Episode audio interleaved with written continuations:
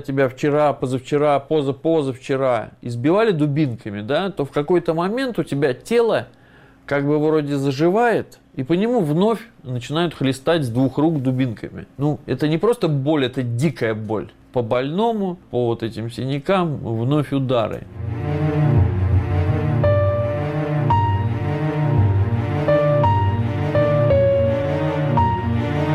Здравствуйте! Это второй сезон подкаста «Азбука тюрьмы». И я, его автор и продюсер Виктор Кульганик. Истории людей, которые в силу обстоятельств, иногда по своей вине, а иногда по сфабрикованным обвинениям, оказались в заключении. Подкаст «Азбука тюрьмы» — это сайт-проект документального сериала с таким же названием, который вышел в эфир летом 2021 года на телеканале «Настоящее время». Вот что рассказывает об этой работе режиссер фильма «Азбука тюрьмы» Андрей Сильвестров эта тема вечная. И в этом смысле я надеюсь, что мы делаем вот как бы какое-то произведение, которое опирается в том числе и вот на такой вечный опыт. Это могло произойти с людьми и в 18 и в 17 веке, в другой стране и так далее, и так далее. Но, конечно, есть определенная специфика, связанная с нашей страной и с нашим языком, и с э, тем, как она устроена, и мы рассказываем о всеобщем опыте, как это, в общем, и свойственно искусству, потому что невозможно обобщить всеобщее. Ты все равно рассказываешь о своем опыте, который так или иначе оказывается частицей опыта всеобщего. Большинство героев предыдущих эпизодов подкаста «Азбука тюрьмы» были людьми без криминального прошлого, и описываемый ими тюремный опыт был для них первым подобным опытом. Герой этого эпизода подкаста – человек с иным бэкграундом. У эксперта фонда в защиту прав заключенных Петра Курьянова семь судимостей. В общей сложности около пяти лет Курьянов провел в местах заключения. В тюремных и околотюремных кругах у него есть кличка «Петруха, семь ходок, три побега». Сейчас Петр Курьянов правозащитник, занимается правами заключенных. После всего увиденного и пережитого он решил помогать людям, оказавшимся за решеткой.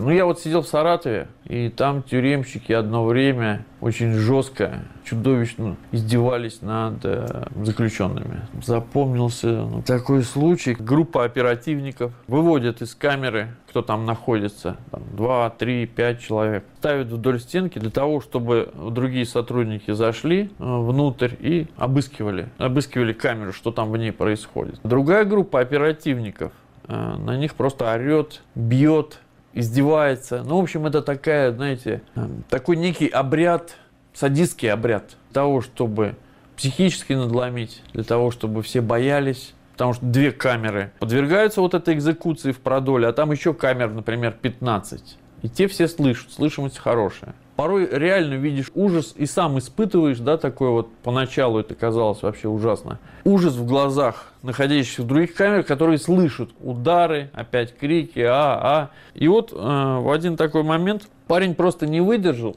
э, и дождался момента, когда его вывели из камеры. Ну, получилось, что я это как бы видел, да, стал невольным очевидцем всего этого. Понимаете, в чем дело? Чтобы вот так вот действительно понять всю картину, когда тебя вчера, позавчера, поза-позавчера избивали дубинками, да, то в какой-то момент у тебя тело как бы вроде заживает, и по нему вновь начинают хлестать с двух рук дубинками. Ну, это не просто боль, это дикая боль. По больному, по вот этим синякам вновь удары.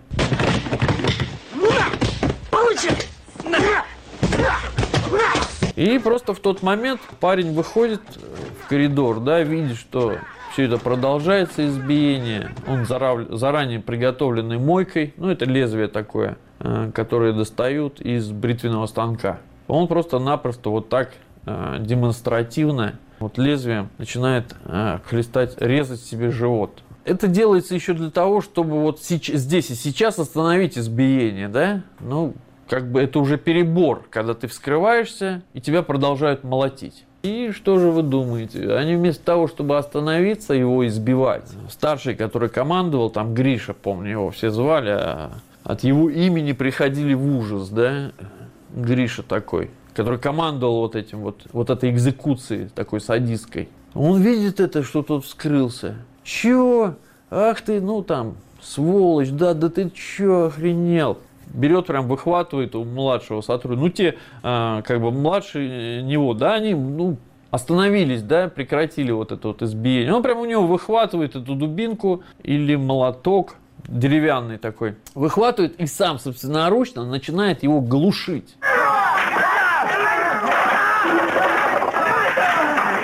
Вот тот режется, а этот в этот момент его бьет. Представляете? Это вот к вопросу о том, что вам бросилось в глаза и запомнилось на всю оставшуюся жизнь. Пожалуй, вот этот эпизод.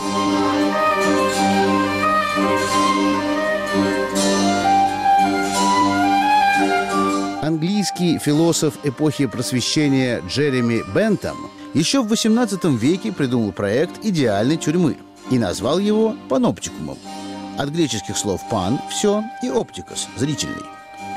Заключенные в этой тюрьме должны находиться в индивидуальных прозрачных ячейках, а тюремщик контролирует их с вышки в центре строения, и при этом сидящий не видит его. От этого у заключенных должно складываться ощущение тотального контроля. Именно такое ощущение и воспитывает в них привычку к законопослушанию. Во многом такую концепцию, если не архитектурную, то смысловую, можно встретить сейчас в европейских тюрьмах. А про устройство тюрем российских в этом подкасте рассказывает эксперт Фонда в защиту прав заключенных Петр Курьянов. Тюрьма, да, как устроена, это большое общежитие, в котором всякой твари по паре. Начиная от невиновных интеллигентов, заканчивая ну, какими-то откровенными мразями, не знающими ничего святого. Кого-то больше, кого-то меньше – причем контингент в камерах, ну, потому что есть камеры, например, по 40 человек. Есть камеры по 3 человека. Ту же камеру по 40 человек можно напихать, заполнить более-менее адекватными людьми, вменяемыми. Или ту же камеру на 40 человек можно наполнить откровенными мразями. Представляете, вот здесь все очень-очень индивидуально, смотря в какой ты камере находишься, насколько человек, кто в ней по большому счету преимущественно находится, какой категории, так скажем, арестантов. Кто не работает, тот не ест. По тебе этого незаметно. Ты жиреешь, а я должен за тебя и шачить. А мы не работаем, потому что воровской закон соблюдаем. Но если в целом представлять это как некое общежитие, то там, конечно же, есть основные, но они называются понятия, да, я бы их называл все-таки правила э, тюремного общежития. Они, собственно, проверяются жизнью, да, какие-то нововведения, там, придумки. По-разному, есть разные лагеря, есть разные тюрьмы, где вот откровенный садизм, как вот в Саратове, да, как в Кирове. А есть более-менее нормальные лагеря, где руководство, еще как бы руководство ФСИНовское, проявляет какую-то свою вот гуманность, так скажем. Жалко, конечно. Человек ведь не собака. Но что поделаешь, у каждого своя судьба. Значит, такая фишка ему легла. Иногда делаются, я заметил, в каждом управлении все лагеря и тюрьмы жесткие. Но в каждом управлении как специально э, делается один лагерь. Есть там 15 лагерей, да, там 5 тюрем. Из них делается одна более-менее нормальная. Но это вот прям как специально, да, это возможно в рамках какого-то оперативного, там, оперативных соображений. Только им ведомо, зачем это они делают. Как отдушная, я не знаю, какая-то, да. Это продолжение ГУЛАГа, продолжение концентрационных лагерей. Вот по большому счету так, современный концентрационный лагерь.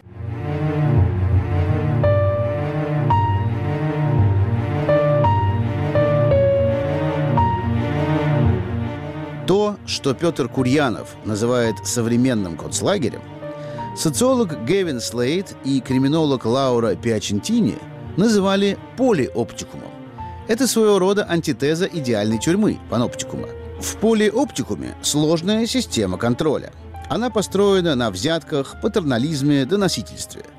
Такая система мало того, что не отвечает основной задаче, воспитательной, так еще и разрушает психику, причем психику и заключенных, и охранников – в какой-то момент я сменил, помню, в СИЗО порядка 40 камер. Два-три дня в одной камере, тебя переводят в другой оперативники. Вот есть такая истина, да, она тоже, в общем, по большому счету, из тюремных понятий, из правил тюремного общежития, да. Если когда ты не знаешь в той или иной ситуации, как именно надо поступить, то поступай так, как тебе подсказывает твое сердце. Даже если ты ошибешься да, в чем-то, это не будет считаться твоей ошибкой, а будет считаться, скорее всего, что ты не изменил тому, чему тебя научили родители, да, двор, школа. Вот что у тебя сложилось, внутреннее твое понимание добра и зла, да, черного и белого – вот ты так же и поступил в той ситуации. Не обязательно знать понятия, да, там какие-то, а важно поступать так вот, как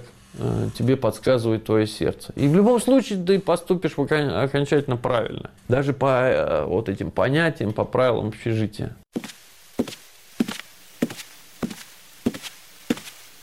Да, конечно, романтика поначалу э, есть, у молодежи она есть, но по большой части надо все-таки понимать, чтобы э, как будто ни было, а сейчас ну, откровенное полицейское государство с откровенными вот такими репрессиями, где мы видим, что людей пачками сажают вообще ни за что, да, взять тех же свидетелей Иеговы, например, абсолютно невиновных людей сажают. Попадая туда, абсолютно не заботясь на воле и не зная, да, и по каким-то обрывочным разговорам, нахватавшись верхушек, люди имеют представление, а заезжают туда, в камеру, видят совершенно другое, про что им не рассказывали. С этим надо жить каждый день. Каждый день. И э, вот хотелось бы сказать, чтобы все-таки народ уже находясь в этой стране и понимая, что, может быть, за ним завтра придут за ним, как-то уже сегодня начинали открывать тот же уголовно-процессуальный кодекс, потому что впереди следствие, впереди суд. Открывать тот же уголовно-исполнительный кодекс, потому что там тебе никто этого не даст почитать. Там ты будешь в этом каменном мешке решать вот эти внутренние бытовые вопросы. Можно сейчас тебе включить кипятильник, чтобы скипятить себе чай, либо нельзя. И как тебе надо поступить, когда у тебя свой чай закончился, но тебе чай хочется попить, а тебе тут твои сокамерники какой-то говорит, да на вот, я раз всего заваривал чай, возьми эту заварку, залей ее кипятком, попьешь себе чай. Если тебе хочется чаю попить, да, тебе хочется попить, но ты должен помнить, что ты в тюрьме. Вокруг тебя не друзья и не товарищи. Вокруг тебя просто контингент, который понапихали, возможно, умышленно те же оперативники вокруг тебя. Тут ничего не бывает на халяву. Ты 15 ночей в трюме мерз. Погрейся. Хорошо пошла. Отлично. И среди этих 20 человек двое-трое по заданию оперов пытаются тебя, ну, как бы понизить, да. Хочу сказать следующее, что зачастую в тюрьме, помня о том, что тебя не товарищи, и ты не дома, а в тюрьме, хочется тебе чаю. Но это не значит, что ты, тебе надо взять, даже если тебе предлагают использованный чай, и залить его кипятком. Завтра у тебя тоже его нет. И уже эта процедура, да, использована чая, да вот на, если он тебе сегодня, да, объяснил, вот на, да нормальные эти заварка, да, просто заварили и все. Хочешь чай пить? Я же вижу, ты хочешь на вот себе возьми, то дня через три, через пять, это уже будет выглядеть примерно так. Вася, мы вон там чай попили, э, возьми себе нефиля, кружку помой, поставишь назад. Все, проявляя слабость, проявляя вот желание наполнить свою утробу тем же чаем, да, ты втягиваешься вот в такое положение, когда тебе уже вот так вот говорят, и ты уже не откажешься как бы три дня ты до этого вот так вот делал, а здесь скажешь, да нет, да, меня осознало, что я вам какой-то этот шнырь, что ли, там, или что-то. Это подкаст «Азбука тюрьмы». Оставайтесь с нами. Гуманитарный коридор – программа о помощи беженцам, о сочувствии, проявленном буквально всем миром – Узкий поначалу гуманитарный коридор расширился до размеров истинной человечности. Подкаст «Гуманитарный коридор». Ведущие Игорь Померанцев и Иван Толстой. Слушайте в Apple Podcast, Google Podcast, Spotify, Яндекс Музыка и на других подкаст-платформах. Голодовка. Если в позапрошлом веке это слово было синонимом слова «голод», то сейчас любой человек знает, что голодовка – это сознательный отказ от приема пищи в знак протеста. Голодовка – это один из способов ненасильственной борьбы. Во второй части подкаста «Азбука тюрьмы» герой этого эпизода, эксперт Фонда в защиту прав заключенных Петр Курьянов, рассказывает про две своих голодовки – про причины и про то, каким результатом привели эти акции. А, Это было в Саратовской области. Я туда меня привезли отбывать срок. Сразу у меня не пошло, прям с самого начала. Нас сразу загнали на второй этаж в карантинное отделение, а, большой умывальник и туалет. Загнали туда и начали лупить. Там еще заставляя Э, значит, рукой залезть в унитаз с тряпкой. Я начал сопротивляться этому. Ну, говорить о том, во-первых, я их начал призывать к законности какой-то. Но это все не имело абсолютно никакого результата. Меня просто-напросто взяли э, в четвером, там, в пятером за руки, за ноги, перевернули перед очком, перед унитазом, перевернули головой вниз. Ну, я, естественно, говорю, все, все, все, отбой, все, согласен, все.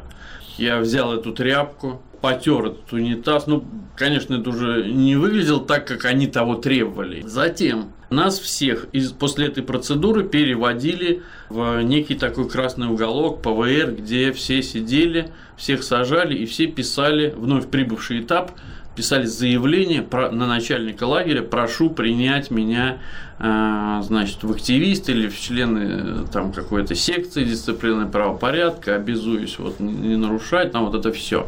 Ну, думаю, окей. Только мне попала ручка э, с листком бумаги в руки. Я сразу пишу на начальника. Они здесь сидят за столом, сотрудники. И так бы как бы руководят, да, кто что должен писать. Э, ну, я начал писать то, что не видят, как бы, что именно. А я писал, значит, начальнику заявление от такого-то Значит, отказываюсь от приема пищи до приезда прокурора по надзору в связи с тем, что ко мне была применена физическая сила. Но вот это все я дописал, успел, он сидя со мной не увидел, о чем я пишу, да.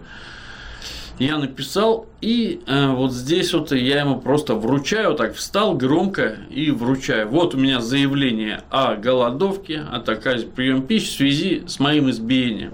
Держите, и при всех вам его вручаю ну, как бы при всех все это как бы публично, да, насколько это возможно было, произошло.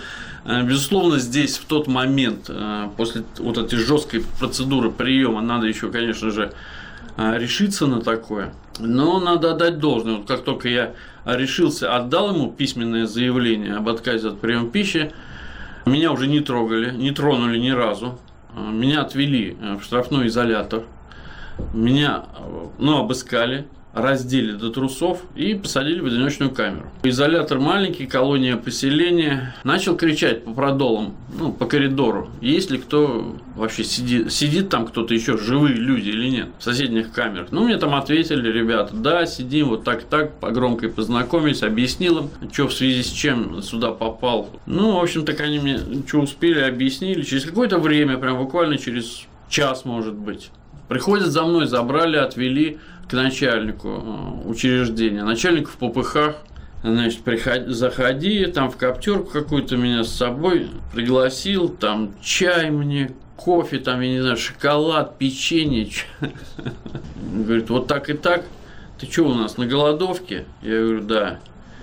А, ну, это я потом только уже понял, почему он так э, разговор-то построил. А, говорит, а что тебя не устраивает? Я говорю, да вот то, что со мной случилось, то и не устраивает. И я жду прокурора и прошу выдать мне листочек, ручку для того, чтобы я написал свое, э, свою жалобу. Ну и начались вот эти разговоры. Да хватит, да прекращай, да все будет нормально.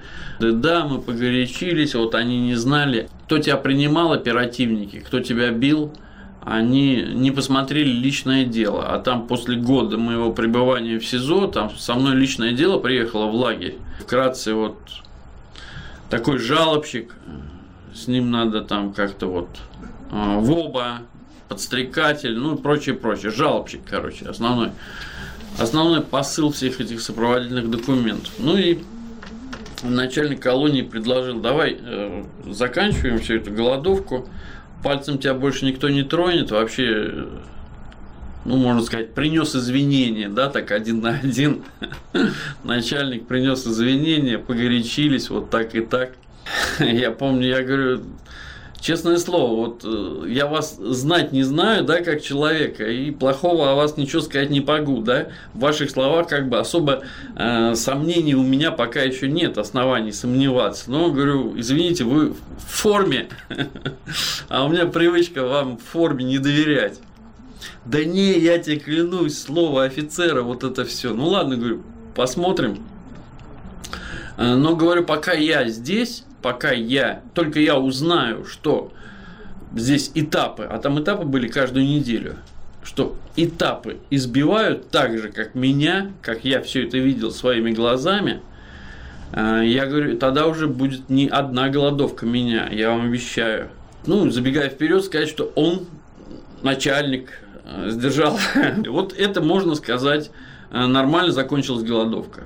История про вторую голодовку Курьянова более жесткая и страшная. Ну, также я прибыл отбывать наказание, обряд вот этот, э, избиение через строй, э, вновь прибывшие. Но там, конечно, меня никто не, не кунал головой, не пытались окунуть, но сразу как, как-то отделили от массы, от всей, и поехал я по ШИЗО кататься. 15 суток, 15 суток.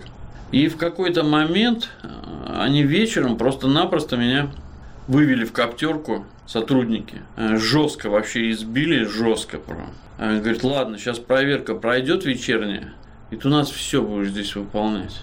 Но они требовали, чтобы я, допустим, ну, совершенно точно не писал жалобы, чтобы я не жаловался, чтобы я другим не, не подбивал, не разъяснял, чтобы я э, выполнял их придуманные ими совершенно незаконные те или иные требования, э, я понял, что надо что-то делать.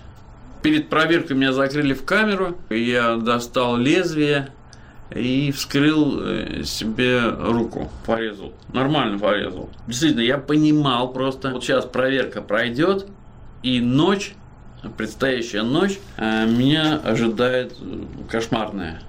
Ну, я вскрылся, в общем-то, пришла проверка, открывают дверь, там проверка по камерам, открывают двери, а я сижу на полу с перерезанной рукой, лужи крови, а, жду, пока потеряю сознание. Там, ну, не знаю, что я ждал, вот просто такой шаг отчаяния. И какое-то время уже после этого перестали бить. Ну и в какой-то момент я решил, ну тогда давайте поговорим по-другому. Отказался от приема пищи и до, тоже до требования прокурору, чтобы уходили мои жалобы, чтобы мне вручали там ответы на мои жалобы, чтобы, ну, что-то там, короче, много требований было. На какие-то, на четвертый, может, пятые сутки. Они устроили, как а, им хотелось, они устроили некую провокацию – выведя меня в коридор, и нас столкнули с авторитетом местным, местного лагеря. А, ну, как в фильме, я вспоминаю, фильм «Беспредел», по-моему, называется, такой древний-древний фильм. Там тоже, значит, э, такой ботаник, заключенный, э, тоже ему сделали такую провокацию, он встретился э, там с авторитетом, вот. А можно я у вас спрошу одну вещь, если не покажусь чересчур назойливым? Проси. Мне нужно кое-что уточнить для себя из воровских понятий. Что такое беспредел? Беспредел – это западло. А беспредельщика? Я имею право побить? Да кого ж ты можешь побить? Им-то они наговорили одно про меня. Там баламут, не пойми кто там, ла-ла-ла, вот это все. И мы с ним встретились в коридоре. Причем он вышел нормальный в коридор – а я выхожу в коридор и иду по стеночке. Ну, это какой-то день уже сухой голодовки. У меня реально голова кругом. Я не вижу, пропадает зрение иногда. Иду просто по стенке. А это еще здесь куда-куда? Ну-ка, давай руки за спину, иди нормально. И вот этот длинный коридор, а тот чувак блатной, а главный, стоит в конце коридора, да, и видит – и я иду, и это все не наиграно, да, по, по стенке крадусь. И этот на меня бурчит здесь. А ну-ка, руки за, там, за спину, ла -ла -ла. Я ему даю отпор такой же, как могу даю, да. Ты что, не видишь? Ты... Я еле иду, куда какие руки. Ну, короче, вот так вот с ним. Ну, этот э, блатной посмотрел на меня, да, видимо, там вспомнил, что ему про меня наговорили, да. Он говорит, ты кто? Ну, я с ним нормально так поздоровался. Вертухай-то? Ну, встань, встань, что на, на корочке-то сел? Ты что, не положено?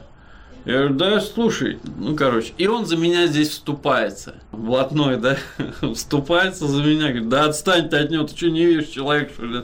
Ну, и, в общем, как бы вот такой вот у нас с ним встреча состоялась. И потом уже я понял, меня уже потом к ним посадили даже в камеру. Но они поняли, я им рассказал, почему я, у меня голодовка, да, что я требую, прокурору там какие требования.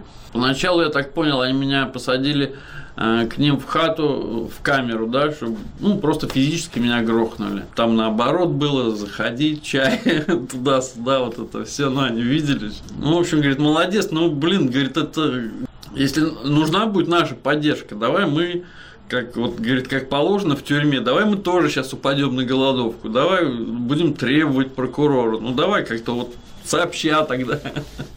Не грохнули они меня, я поехал.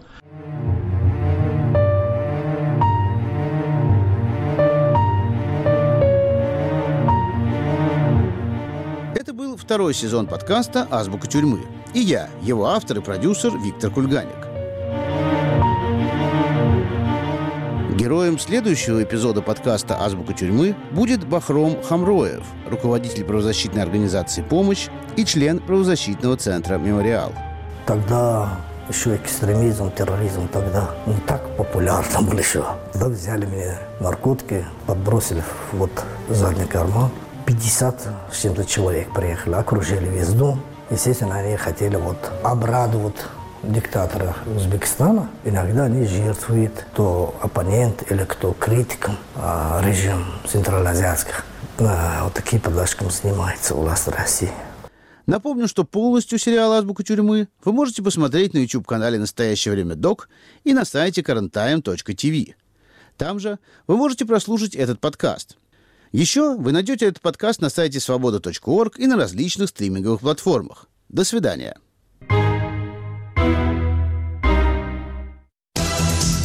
Говорит Радио Свобода. В эфире программа «Лицом к событию». Микрофона Михаил Соколов. Лидеры общественного мнения под огнем ведущего «Радио Свобода».